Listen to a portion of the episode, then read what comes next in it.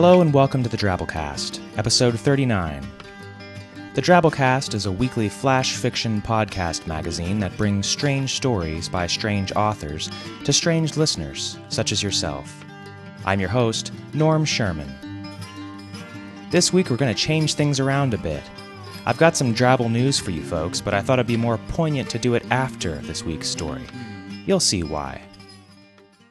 This week we bring you The Beekeepers by J. Alan Pierce.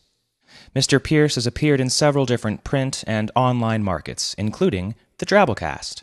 You may remember his story, The One That Got Away, back in June as Drabblecast 18, which allowed me the pleasure of reading the line, Oh, hell no, Marty. I ain't touching no mer, baby. You should check it out. It's in our archive. So, without further ado, The Beekeepers by J. Alan Pierce.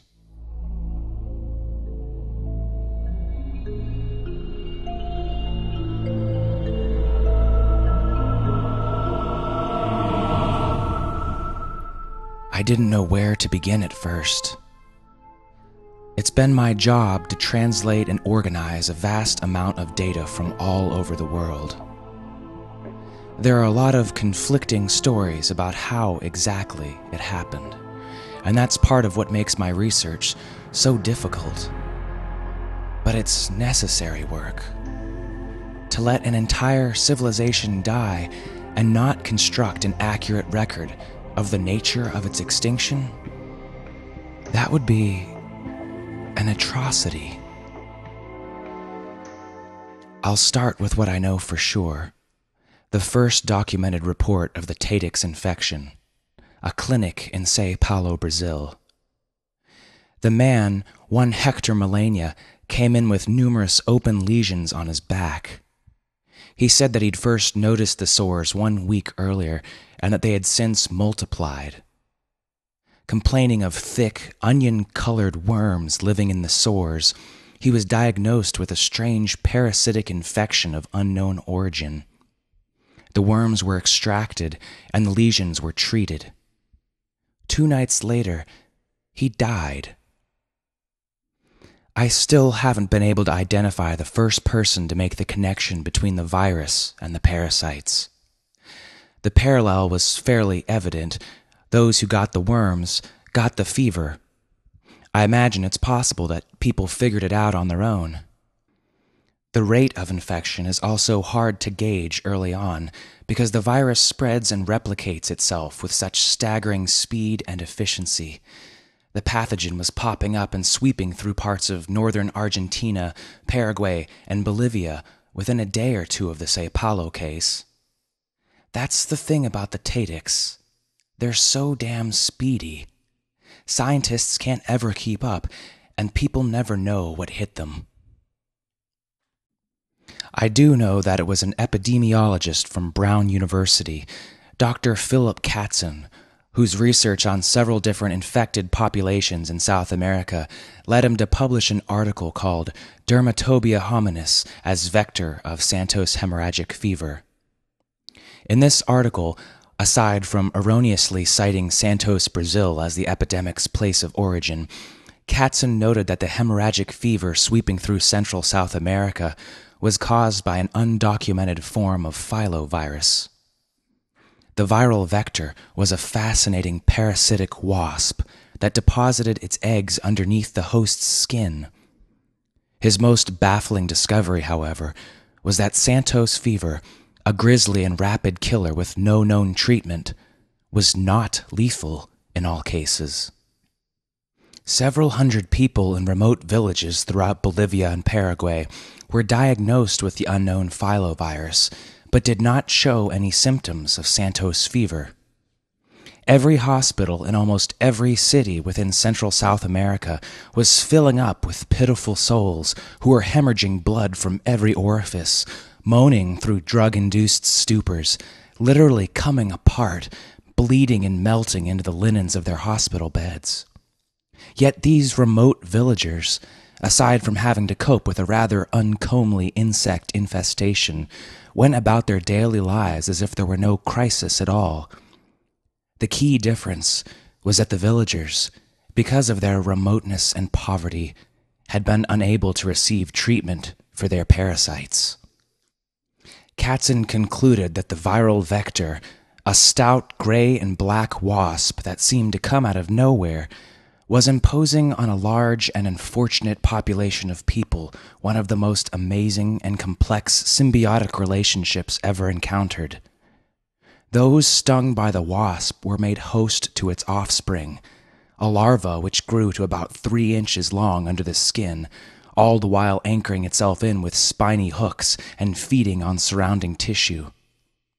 Eventually, the larva would drop from the lesion into the soil, where it would burrow down and enter its pupa stage before emerging as another full grown wasp. To ensure the success of this life cycle, the insect seemed to have, at some point, acquired a mutualistic relationship with a nasty virus that was also looking for a way to infect more hosts. Katzen noted with astonishment that the larva seemed to produce antibodies that kept the virus at bay in the victim. If the infected person removed the parasites, they took away the source of antigens that the larva was pumping into the host's bloodstream, giving the virus free rein to lay waste in the form of what Katzen called Santos hemorrhagic fever. From what I can tell, Katzen's report was met with incredulity by most of the scientific community. At first, a new species of parasitic wasp, an unheard of virus, a complex cooperative relationship between them both that seemed to have developed overnight. No one took Katzen's findings seriously, and the problem remained an enigma. That is, until the virus became airborne. The Tehtix, or ring wasps, as they were called at that time, had another ace up the sleeve an enzyme signal that prompted a series of physical transformations in the virus. It seemed that the Tehtix were unhappy with their current population of hosts and wanted to expand their kingdom. They figured that the easiest way to do this was to make the virus resilient to adverse air qualities and compliant to the human respiratory system. The Tehtix are masters of alchemy, and it did not take them long to figure out how to transform the virus. Once they did, they increased their distribution capacity worldwide. Now the infected had only a few days to find a ring wasp before Santos fever completely unraveled them. the wasps wanted room service. They wanted their hosts to come find them. I must take a moment to apologize. I often catch myself referring to the Tehtix as if they were something more than simple insects, as if they were calculating, sentient beings. It's the way that they adapt, the efficiency and speed that they exploit other environmental systems, the high levels of organization that they display. Those who first studied the Tehtix asserted, with some awe, that the Tehtix were not creative beings capable of abstract thought. They were but a force of nature, operating under her principles with unprecedented success. These researchers were correct, of course, but perhaps modest in their conclusions. The Tehtix are not simply forces of nature, you see. They are the cold and relentless masters of it. Weeks after the virus went airborne, almost every newspaper in the world was filled with headlines about the ring wasp, the virus, and what their governments were planning to do about it. In just over two months, the overlooked South American epidemic had become a pandemic, a global crisis with only one horrible treatment option. The first immunization clinic went up in Fort Lauderdale, Florida, after a reported 28 million people in North and South America were killed by Santos fever.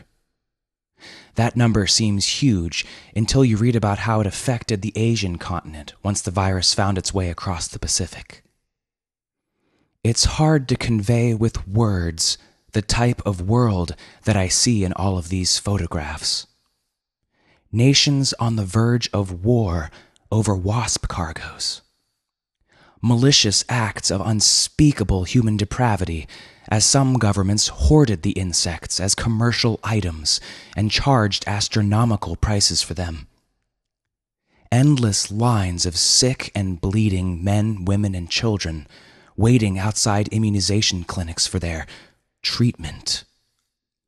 Children crying as physicians administered the bulbous, hairy insect to their trembling backs, ignoring their sobs, waiting for the stinger to push deep into warm, healthy young flesh. Riots, violence, so many people panicking and dying. However, of all these images, perhaps the worst photo I've come across is of one man perhaps in his mid 30s, dressed in slacks and a pressed white shirt, sitting at a small outdoor table, drinking a cup of coffee and reading a newspaper. The pus running from a sore on his left cheek shimmers in the afternoon sun. Dark spots can be seen bleeding through his expensive shirt, where additional sores weep and adhere to the fabric. Peppered throughout the photograph on the restaurant walls, windows, tables, on the man's pants, in his hair, are thousands of Tehtix, the ring wasps. The tragedy, the thing that really moves me when I see this photograph, is the acceptance of a fate so odious, so abominable. It's the image of a world that had survived a crisis only to find stability again in a place that was vile and unrecognizable, a place no longer their own. I imagine what it must have been like for children to start going back to school, trying to make sense of algebra while brushing Tehtix flies off their homework.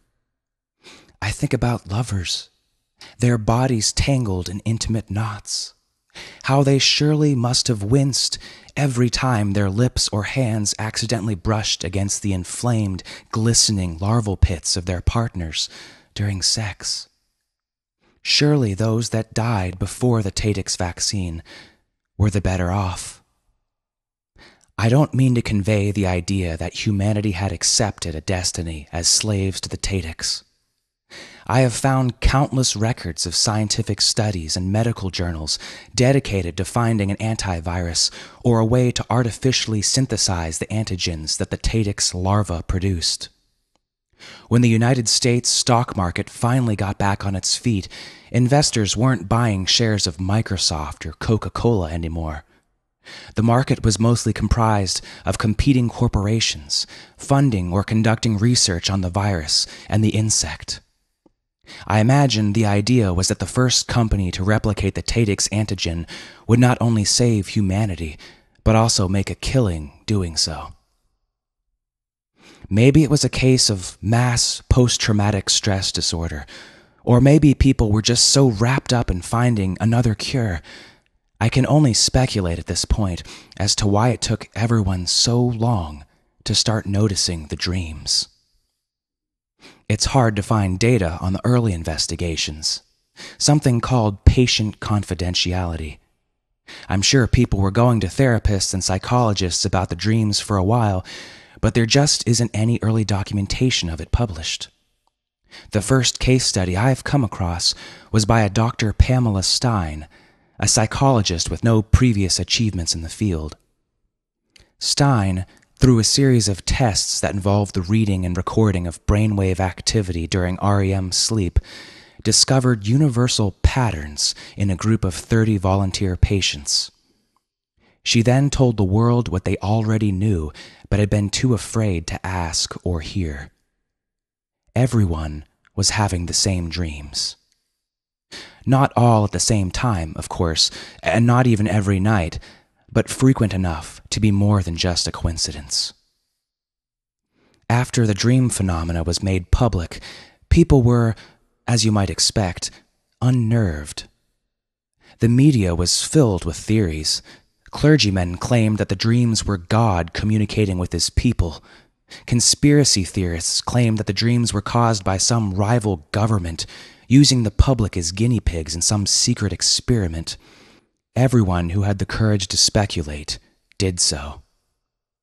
The predominant theory, from what I can tell, was that the dreams were caused by the virus, some reaction or side effect.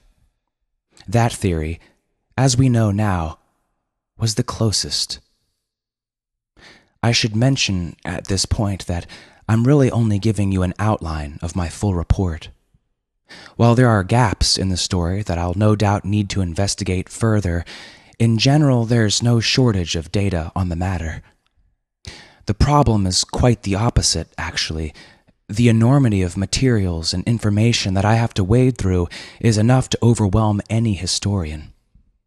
Add to that the responsibility of having to compile an accurate narrative of these events as the final testament of an entire civilization, and you might understand why I can't sleep at night. It's either that, or it's the fact that I too have the dreams. But I know what they mean. But I digress. I must, for obvious reasons, let the record show that it was one Karl Weber, a professor of entomology at the University of Munich, who first proposed that it was actually the ring wasps who were responsible for the dreams, not the virus. Drawing from several case studies outlining the form of the universal dreams, Weber made connections with patterns found in the dance language of Western honeybees a system of movements that the bees performed to communicate with each other. One characteristic of the dreams, as you know, of course, is the distinct feeling of motion, the vague impression of navigating through a course of directions. Weber, with surprising accuracy, charted the dream dance and made a startling comparison to the gestures that honeybee scouts make when communicating where a food source is to the rest of the hive. The public, with fatal skepticism, dismissed Weber's study completely. His work was not in vain, though. His discovery and namesake will live on with me and the texts that I write chronicling the conquests of the Tehtix. As I said earlier, the Tehtix move so damn fast, scientists can't ever keep up, and populations never know what hit them. We sure didn't. But then, I guess speed is also what ended up saving us. You see, we were the first race the Tehtix had encountered that had developed faster than light travel. Prior to us, we think the Tehtix found their way to different planets the same way that they came to yours and ours by traveling for eons in various solid rock formations, comets, asteroids, shards of broken and conquered planets. The Tehtix pupa would remain curled up and asleep inside some burning or frozen stone, waiting patiently, indefinitely, until the vessel collided with another solid body. Not very efficient, especially for a species that prides itself on efficiency. I imagine that most of the time, the pupa would either burn up in the descent to the planet's atmosphere or were destroyed upon impact but occasionally they would make successful contact. And even less occasionally, they would find some sort of life form on that planet. I shudder to speculate about their origins. How many Tehtix pupa must still be out there, orbiting different systems or rocketing wildly through space? Our race has been transporting the hive for only a few thousand years, and from what our dream analysts and navigators tell us, there are still countless civilizations out there infected with Tehtix. Lonely, isolated worlds that are calling out to the growing hive that lives in us and through us. They dance in our dreams. They send us coordinates. They call out, Come to us. We are ready. There is food here. I never knew my world. I have never known a life without the Tehtix. It is said that when they came to our planet long ago, they conquered us by water, through our rivers, our oceans, our rain. This is all we know. We were not as fortunate as you.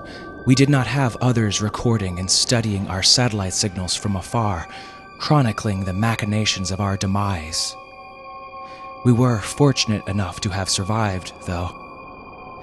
That proficiency in specialized exploitation that the Tehtix demonstrated while destroying us is also what saved us from annihilation.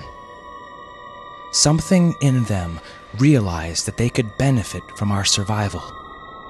We could spread them throughout the stars, we could pollinate them. Our ancestors, then, are the few naturally selected remnants of a species that figured out, just in time, that there was but one way to survive to abandon home and follow the dreams. This all seems implausible. I know.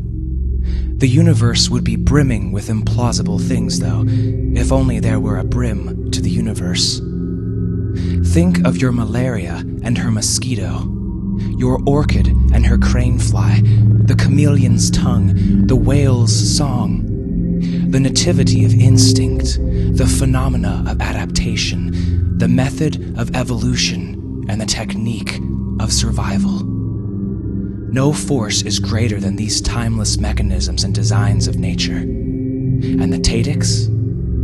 They are nature's magnum opus, an experiment of nature that will undo all things through its very success. As we approach your blue planet, I look at your world, your cultures, your people, your past. The hive is within us. They are all around us, preparing to descend upon you in a number that your mathematics has yet to measure. I write these words to once again preserve a civilization met and conquered by the Tehtix. You are not the first we have brought them to and you will certainly not be the last. The Tehtix do not take pleasure in this world conquering, in this undoing of all things, nor do they feel remorse. They are salmon swimming upstream, they are seeds disseminating in the wind. It is a mistake to refer to the Tehtix as creatures of volition, though I am guilty of that myself. They raze empires to the ground. They snuff out all living things, but it is we that bear the burden of evil. It is we that have chosen to carry their death to other worlds so that we may live. It is we that have the yoke of free will, we that have to adapt to be able to live with ourselves. We have made our ships into libraries, and we have become historians. In this, we have found purpose again. We will record your culture in the tablet of things that have been. We will safeguard your past, cherish your memories, and after your planet is stripped of everything but rock, long after your bones have become sand, you will not be forgotten.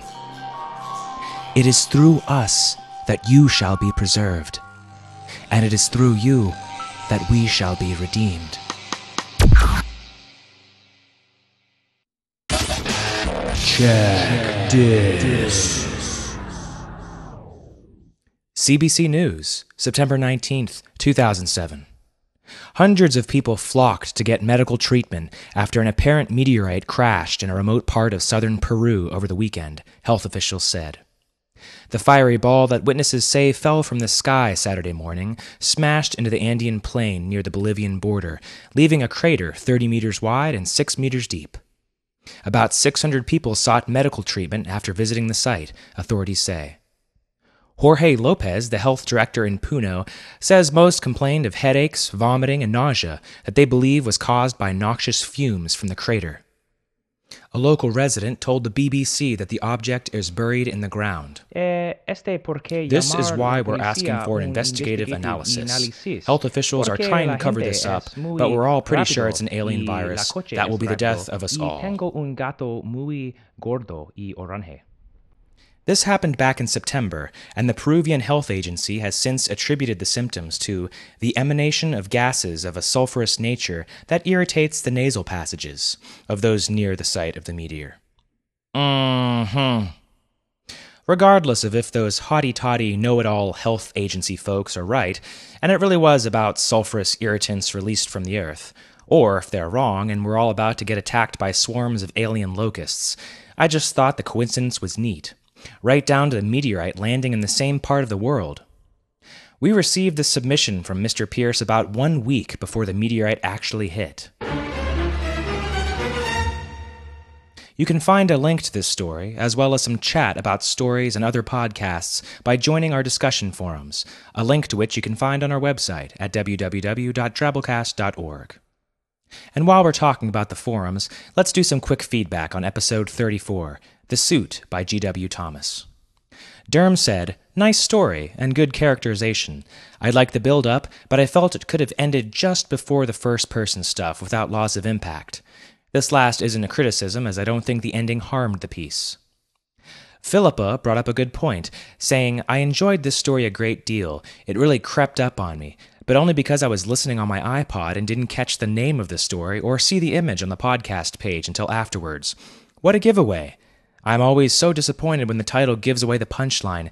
I feel cheated of my surprise, and I suspect the visual clue would have left little room for suspense. For me, suspense of the story wasn't lessened by the title, but it's a valid point. There were also some interesting thoughts on the story's conclusion, but you should go read that for yourself on the forums. Well, that's all for this week. The Drabblecast uses a Creative Commons Attribution Non Commercial No Derivatives license, which means you can't sell it or change it, but you can propagate it and infect any other host organisms that you want with it. If you're a writer, read our submission guidelines on the main page and send your stories of 1 to 2,000 words to drabblecast at yahoo.com. Drabblecast relies on your donations to pay our authors and to keep this ship afloat, so consider donating a few bucks via our PayPal button on the website. Our staff is made up of one Kendall Marchman, whose noted research in the Divinity School at Vanderbilt University has yet to result in conclusive evidence or a real job and also one Luke Coddington, whose aptitude for fly fishing has been met with fatal skepticism by the public. Oh, and I'm Norm Sherman, the podcast host afflicted with a bothersome tendency to plug his comedy CD at www.normsherman.com. Sleep tight and don't let the bedbugs bite, or broadcast back to their hive via your dreams. Sits Lance Fernandez, the boss, and his women surround him like clothing, all tussled and ready to toss, all tussled and ready to toss.